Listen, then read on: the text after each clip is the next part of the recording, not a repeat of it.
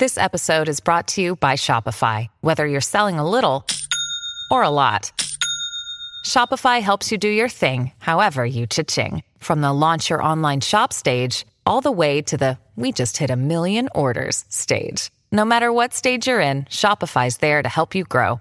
Sign up for a $1 per month trial period at shopify.com slash special offer, all lowercase. That's shopify.com slash special offer.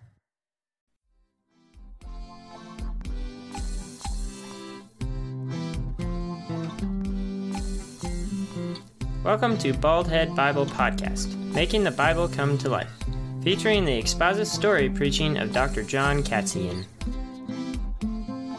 Baldhead Bible Podcast is committed to keeping our show free to the public. However, as with everything, there are expenses involved, so if you would like to contribute, head on over to patreon.com. That's patreon.com forward slash baldhead Bible and there you can become a supporting member for as low as $1 a month.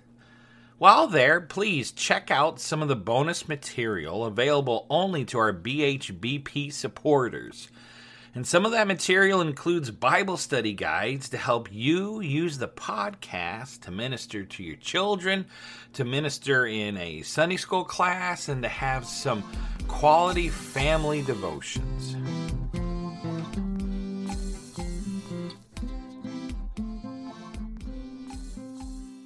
Absalom didn't forget.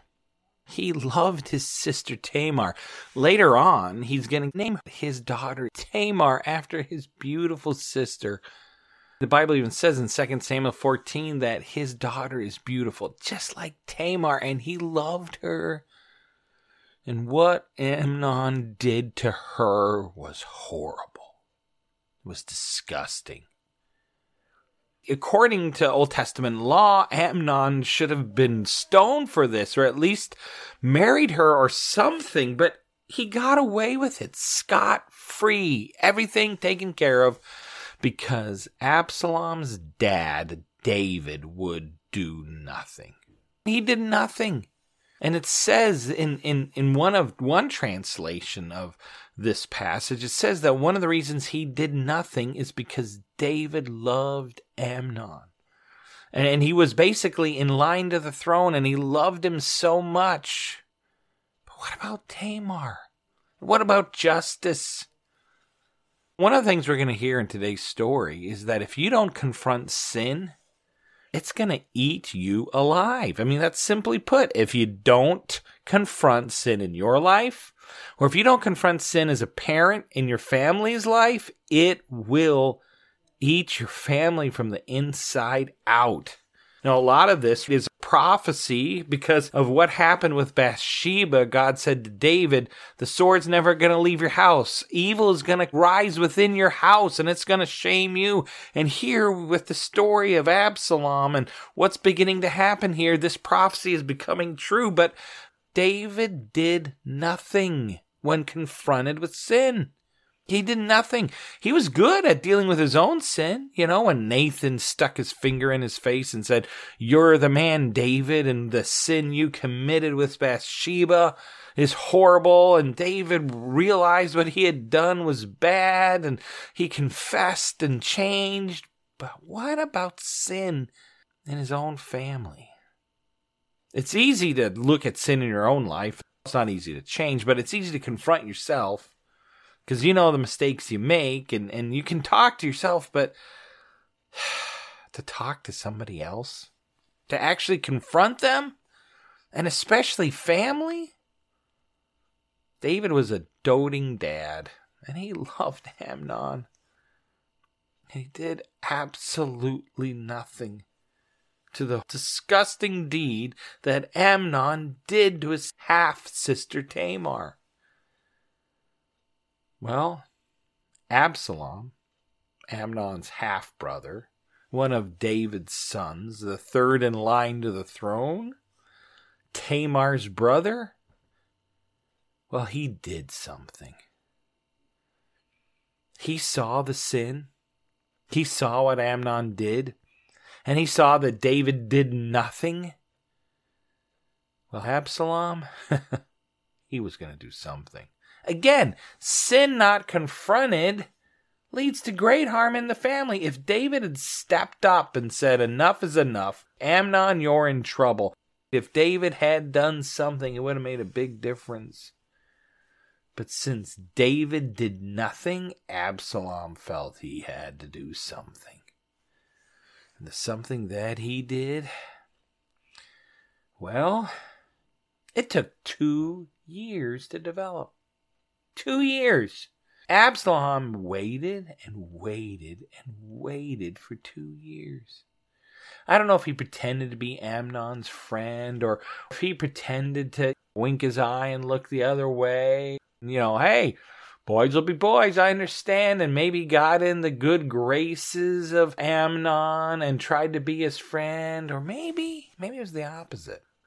Maybe Absalom knew I'm going to wait for the prime time to kill him, but I'm going to ignore Amnon. I'm going to hate him. I'm going to avoid him at all costs. I'm going to make his life miserable. I don't know. I think it was the other way. I think Absalom hit it, and he hit it well. And he waited and waited and waited for the right opportunity. Two years. Two years of vengeance in the heart of Absalom. You know what's going to happen to that vengeance? It's going to fester and become harder. And Absalom's going to become more bitter and more angry, but he's going to hide it well. And finally, the opportunity presented itself. It says there in 2 Samuel chapter 13 verse 23 after 2 full years Absalom finally put his plan into motion. And he comes to David and he says, "Hey, you know what? We've got a whole bunch of sheep to shear and and we want to celebrate that. So please send your son. There, there's going to be a great festival here, and it's going to be awesome. And I want to celebrate all the sheep and the lamb, wool we're bringing in. This is going to be awesome. Please let your king David, you've got to come. Dad, you got to come and bring your servants. Please, we're going to celebrate. See, they would have these festivals where they would celebrate the shearing of the sheep and bringing in all the wool and the money they were going to make and the successful raising of lambs and sheep and all that. And yes, it's awesome. We love a good party. We love a good festival. Come on, David. This is going to be great. Come on, Dad. But David, he says, no, I'm not going. I, can't go. I can't go. And in the end, he doesn't go, I think, because I wonder if he doesn't trust Absalom. I also think he doesn't go because Absalom didn't just invite David, he invited all his brothers, the whole family, the whole clan. And maybe David sensed that it was a bad idea for the king and all his sons to be in the same place. But Absalom wouldn't get up. He kept pressing him and pressing him and pressing him. Give me your blessing, Dad. Please give me your blessing. Please, I, I, I want your blessing to do this. It'll be awesome. And David's like, Nope, it'll be burdensome to you. Nope, it won't work. Nope, I can't go. Please, I can't go. And Absalom, he doesn't really want David. Because you know that bitterness in his heart? It's going to show up in chapter 14. He really doesn't like his dad. That bitterness has manifested itself into anger. A lot of it is on his dad. He doesn't want his dad. What he wants most of all is Amnon there. And so he keeps pressing, David, Dad, come on, please, you gotta come. And David's like, no, no, no, no. And then finally, Absalom goes, All right, how about this? Um, at least let my brothers come, and particularly Amnon, at least let my brother Amnon go with us. I mean, that's what he's been fighting for all the while. You know, please come, please come, please come. No, no, no. All right, at least let Amnon come. All right, all right. Yeah, that's fine. You can do that. This is called door in the face. You ask for something big, you ask for something big, you ask for something big, and when they say no, no, no, then you come back with what you really want, which is a lot smaller than the big you asked for originally, and that doesn't seem as bad. Hey, can I have a dollar? Can I have a dollar, please? Please give me a dollar. No. All right, can I just have a quarter? All right, you, you can have a quarter. I remember my son did that to me once. Hey, Dad, can I have a dollar? Nope. Can I have a dollar? Nope. Can I have a dollar? Nope. Hey, Dad, can I have a quarter? All right, here, here's your quarter, son. I mean, my son pulled my own trick on me, and this is what Absalom is doing to his dad. Come on, Dad. Please come. Please come to it. Please come check out the sheep shears. Please come to the festival. Bring all the sons. Nope, nope, nope. At least let Amnon come. All right, yeah, that'll work. That, that doesn't seem as stressful as everybody else, and that's not as big. Yeah, yeah, let's do that. That'll work. So Amnon comes to this great festival where they're going to celebrate sheep shearing, and he's the crown prince, and so it's a great honor that the crown prince is gonna be there, and it's gonna be awesome, and Absalom is to get two things out of this. He's to get to kill his brother to avenge his sister, the horrible thing that Amnon did to her. But then on top of that, if he kills Amnon, guess what? He's second in command now. David is the king, but with Amnon out of the way, he'll be the crown prince. This will be awesome. Two things. And David is totally not even picking up on this. And Amnon, I, I, don't know if he's picking up on it either, but I don't think he is. But eventually, you know, David finally gives in and he says, All right, the crown prince can go along with all the brothers. So they all show up to the sheep shearing festival. Well, before they show up, Absalom goes to his servants and he says, Be courageous. I need you to be valiant. Do not fear. He keeps saying that. Be courageous. Be valiant. Do not fear. When all my brothers show up, and when Amnon starts to drink wine and starts to drink more wine and starts to get all tipsy and starts to get drunk when his heart becomes merry with wine. At my command, I want you to step forward and I want you to kill Amnon mark it. When he starts to get happy, when he starts to get all drunk, when I say strike Amnon, you kill him and don't fear. Be strong, be brave. And notice it's not Absalom killing him. Oh, I didn't know my servants were going to do that. I'm totally free of this. He looks like he gets off scot free again and he gets to revenge his sister Tamar.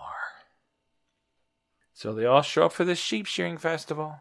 They all start to eat food, and they all start to drink wine. All of David's sons, all the princes, and there's the crown prince, probably at the head of the table, enjoying it the most. And he starts to drink more wine, and they give him the best wine, and he starts to drink more and more of it. And Amnon becomes, as the Bible says, merry of heart, or what we would say today, drunk. At some point, Absalom nods his head snaps his fingers. Or maybe he literally says, Strike Amnon now. I don't know, but he gives the cue, and right on cue, his servants step forward and whoosh, they kill Amnon. I don't know if they stab him in the back while he's seated, slit his throat while he's seated. I don't know. But his servants kill Amnon, and woohoo! Tamar is avenged, and now Absalom is second in command. And it says when Absalom killed Amnon, all the sons jumped on their mules, which basically means they were rich. They had money. They were royalty. If you could afford a mule, you had money, my friend. And it says when Absalom killed Amnon that all the rest of the brothers jumped on their mules and got out of town. And Absalom hopped on his mule and he fled to Geshur and he hung out with Talmai, the son of Ammihud, king of Geshur. Basically, his mother's grandfather or his mother's side of the family. He ran away, hung out with the king of Geshur to get out of town. While the other sons, they hop on their mules and they're getting out of town, and Amnon is dead. Yes! the news eventually gets back to David. Now, they didn't have Twitter, they didn't have email, so he gets it by word of mouth. And you know what he hears? He hears that Absalom has killed all of the brothers and that all of his sons are dead. And it says that David begins to weep because he heard that all of his sons are dead and none of them are left. And then he tears his garment and begins to weep. And then in walks what the Bible calls a crafty fellow. Remember this guy? The friend of Amnon? The friend who came up with this horrible plan to hurt Tamar? Remember his name? Jonadab. Well, Jonadab shows up. And he, I think, is trying to get in with the king. Because he knew what Amnon had done. He helped put it all together. And so I think he knew that Absalom wasn't after the rest of the brothers. He was after one. And he goes to David, listen, hey, hey, your sons aren't all killed. No, he just killed Amnon. Amnon alone is dead. I'm telling you, that's the truth. Amnon alone is dead. Well, eventually the news gets back, and eventually here come all of David's sons. And yes, one, two, three, there they all are. It's true. Amnon is the only one. And basically, Jonadab later comes up to David and says, See, I told you. All of the sons have showed up. And the sons showed up. They were crying and they wept bitterly.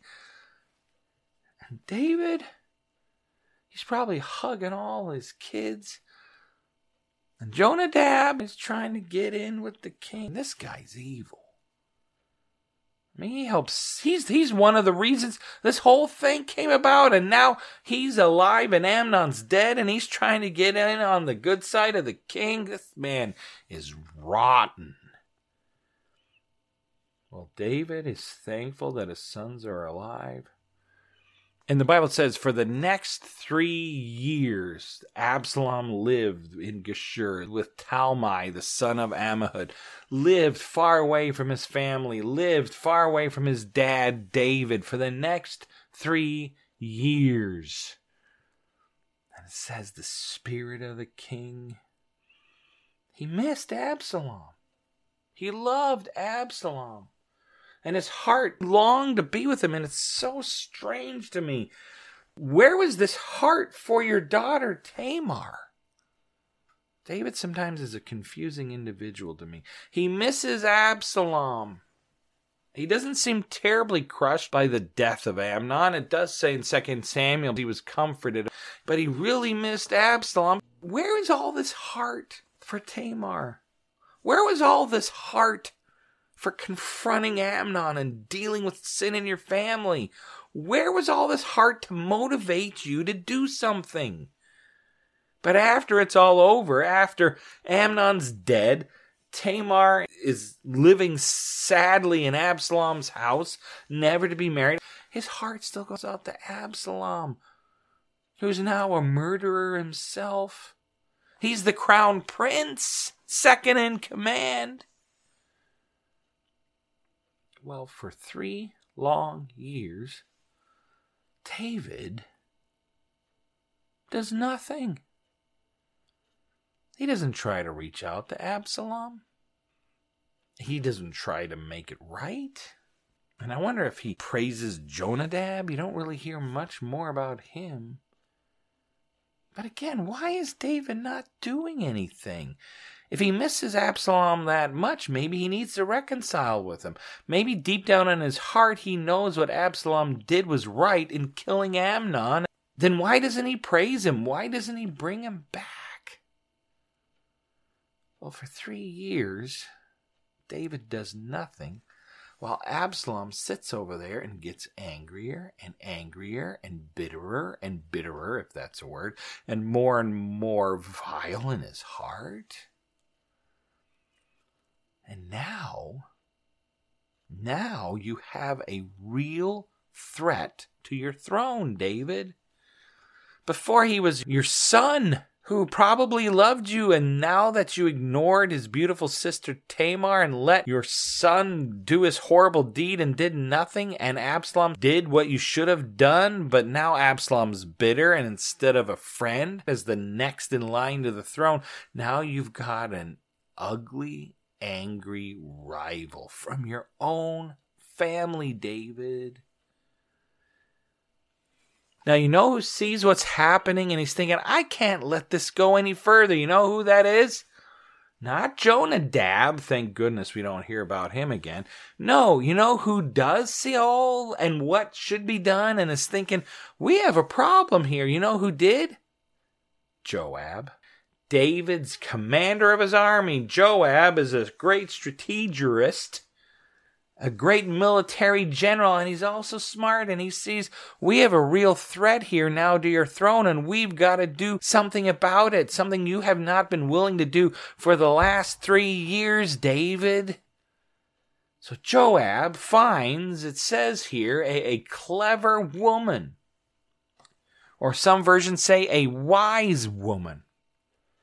And I just think he found a really good actor a really good actor to come along and say, hey, I need you to play a role for me. And it says that Joab goes to her and tells her a story. Now, remember when Nathan went in and told David a story about a man who had a little lamb and how it was taken from him by this guy who had a lot of lambs? Well, it's the same thing. This woman is going to go in to tell David a problem and he's going to judge it as he should as the king. But in the end, it's going to turn the tables and be on him. He's using the same tactic Nathan used, but now with this woman who's pretending to be somebody else. So Joab tells her the story that he wants her to run for David. And so she goes in and she pretends to be this mourner and, and she pretends to be somebody who's been mourning for days. And she comes in, oh, David. And David is what? What, what what's happened? And she says, Save me, O king.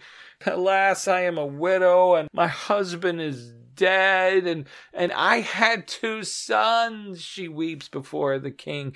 And and they began to quarrel with one another in the field and then one rose up and killed the other. And now he's run off and now the whole clan the whole family has risen against him and they want to kill him. But if they kill him then I've lost my husband. He's killed his brother and now if they kill him my family's wiped out. She says, they would quench my coal that is left and leave me no name or remnant on the face of the earth. So, what she's essentially saying is, I have got this huge problem. My husband died, my two sons quarreled, one killed the other, he's ran off to a city of refuge. The family is asked to have blood vengeance on him, which they could under the law. It's right. They are required life for life. But but David, if they kill him, then my name's gone. In my case, the name of Katsian would be wiped out. And back then, they didn't have Social Security. Back then, they didn't have a 401k savings plan. Back then, if a woman lost her husband and her sons, who's going to take care of her in her old age? Nobody. And that's essentially what Joab tells this woman to pretend to be telling David. And so she tells him this sobby story. Oh, I'm going to be left with no one and it's going to be horrible. And David says, Listen, I'll give orders that your son has to be taken care of. It'll be fine. I'll, I'll, I'll cover it. Don't worry. I will watch out for your son. And the old woman says, Really? Are you going to do that? And so she asks again. Please, I have to be taken care of. And relentlessly, she keeps asking him over and over again until she finally gets David to give a formal oath. You know, hey, it's not just, hey, I'll, take care of you. I'll watch out for you. Nobody will kill your son that's left over. Everything will be fine. She keeps pleading with him, pleading with him until finally says, all right. As the Lord liveth, not one hair of your son shall fall to the ground. And then she springs the trap that Joab gave her. And she says, why then have you planned such a thing against the people of God? For in giving this decision, the king convicts himself. You know, you have this banished son who who is gone away from his people, but the people want him back. But if we don't have a future once you die and we don't have this this Absalom back, then Israel's gonna die with you. And please, you've got to understand that the story that you judged in favor of is similar to what is happening to Israel now. They're losing their king, and they're going to lose their heir to the kingdom. David looks at her and begins to think about it. And then he says, Be truthful with me. Did Joab set this up? I mean, somehow he imperceptibly heard, you know, maybe it was a language choice, maybe how it was done. He said, Did Joab set you up for this? And she says, Yes.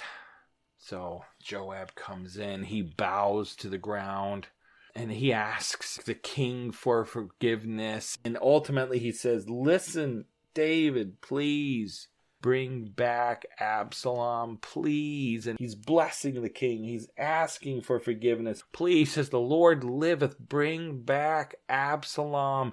Joab sees the danger. If you let Absalom sit out there, you have for the past three years, you've done nothing. If you just let him sit out there, he's going to start to become your greatest rival and take your throne from you. And he's trying to get this problem solved before it gets worse and worse and worse. So David looks at Joab. And he says, All right. You found favor in my sight, Joab. Go, bring Absalom back to Jerusalem. But here's the deal he cannot come into my presence. I do not want to see him.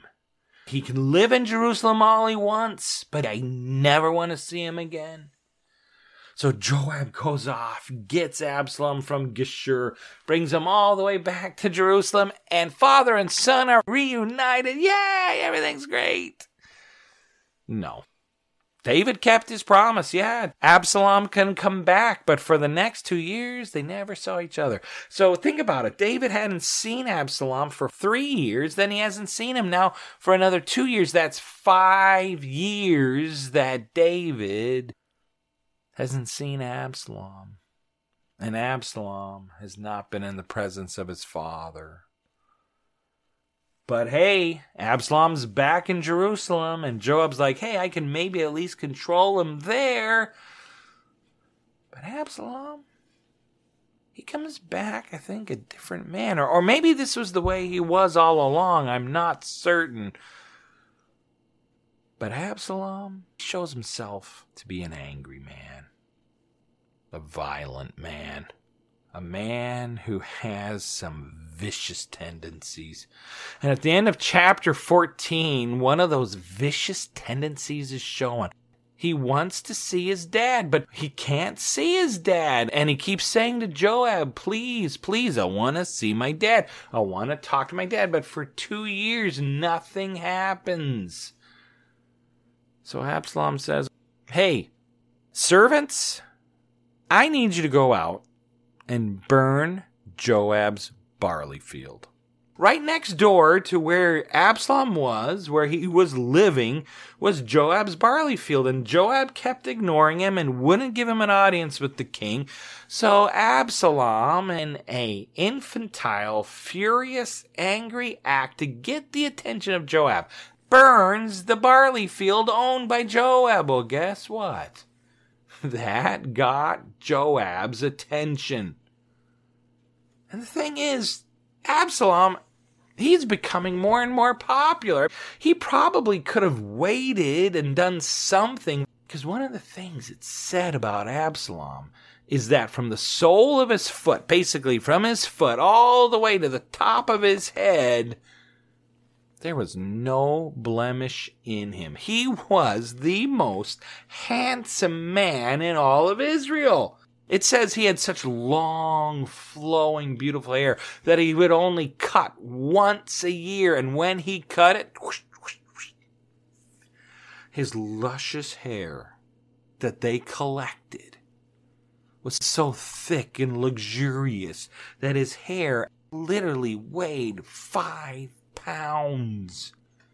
Ah, everybody loved Absalom, and he was making friends, and he was getting the people of Israel to begin to slowly love him.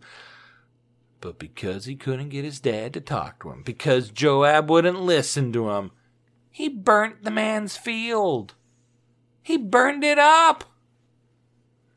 I mean, what an angry man. This is a person who is beautiful on the outside but bitter and angry on the inside. Well, he's burnt the field, and guess what? Joab's listening. And he comes to Joab and he goes, What in the world is up with you? And Absalom says something interesting.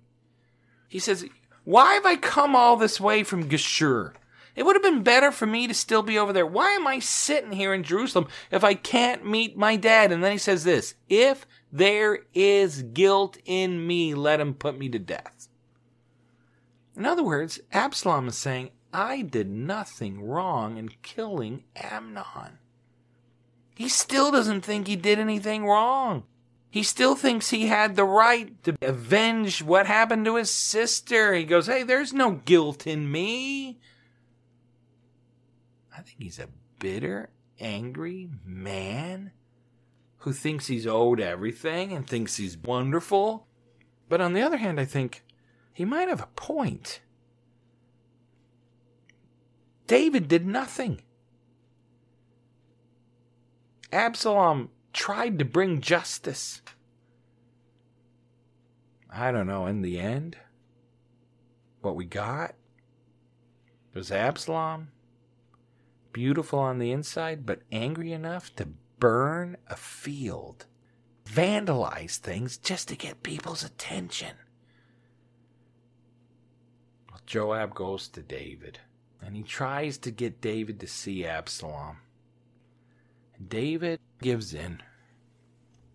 And Absalom comes in, bows to the king, and then the king has Absalom stand up kisses him on the forehead. And they look at each other.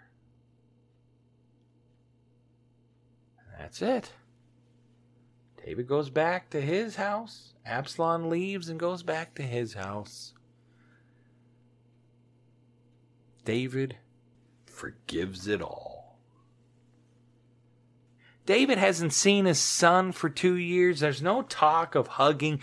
There's no talk of making things up. But bigger still, David is a judge, the final judge of Israel. And Absalom has killed his brother Amnon.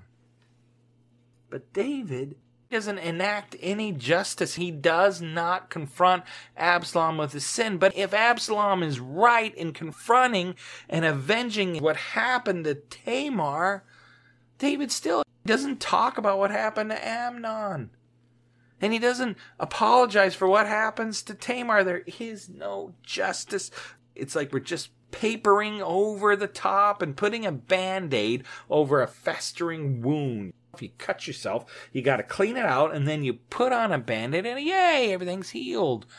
Well, not David. He's got this huge cut between his son Absalom and his daughter Tamar. And he's got this horrible festering wound and he doesn't clean it out. He doesn't ask his sons and his daughter to, to apologize for what they have done. And he doesn't apologize to them for what he has done. He does not in any way deal with the problem. He just forgives him and boom, puts on a band aid over a festering wound.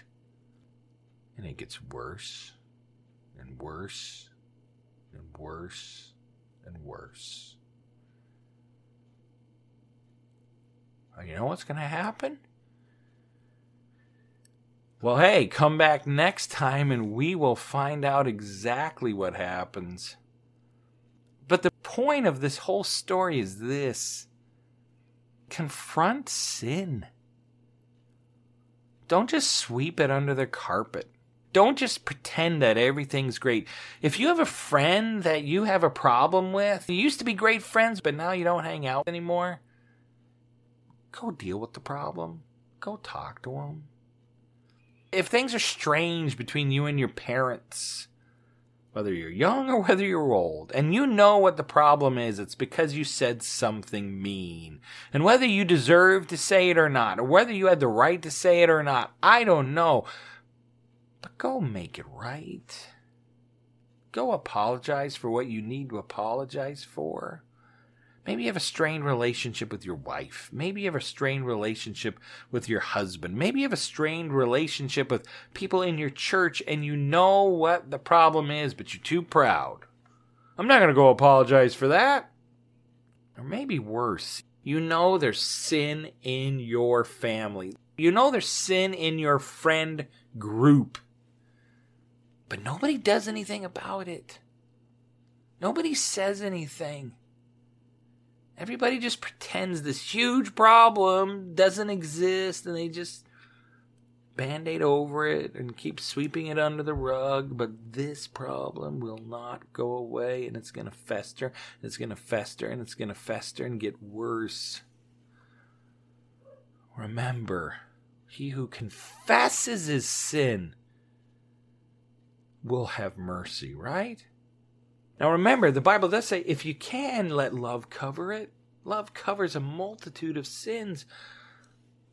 But if there's sin in your family, if there's sin amongst your friends, that type of sin needs to be confronted. Here, David, he didn't need to let love cover it. He needed to go to Absalom and say, I should have done something about Amnon. I am sorry. Please forgive me. Tamar, I am sorry. Please forgive me. I did wrong. I wonder what that would have done. Absalom should have repented for killing Amnon. He should have at least apologized to his dad and talked through it, done something. But I think a lot of the fault lies on David as a father and a parent and as a judge. He sits around for three years. He sits around for another two. He does nothing, no confronting, no dealing with the sin for five years. And in the end, all he does is kiss Absalom on the forehead and send him on his way. Everything's fine. But it's not. Let's confess our sins, because he is faithful and just to forgive us our sins and to cleanse us from all unrighteousness. Let's confess our sins and let's forsake our evil ways. And let's pursue goodness and righteousness and let's pursue God. Thank you for listening to Baldhead Bible Podcast. If you have any questions or comments, we would love to hear from you. You can comment on our Facebook page or email us at baldheadbible at gmail.com. If you would like to support this podcast, please check out our Patreon page at www.patreon.com slash baldheadbible. Baldhead Bible Podcast, making the Bible come to life. New episodes added every week.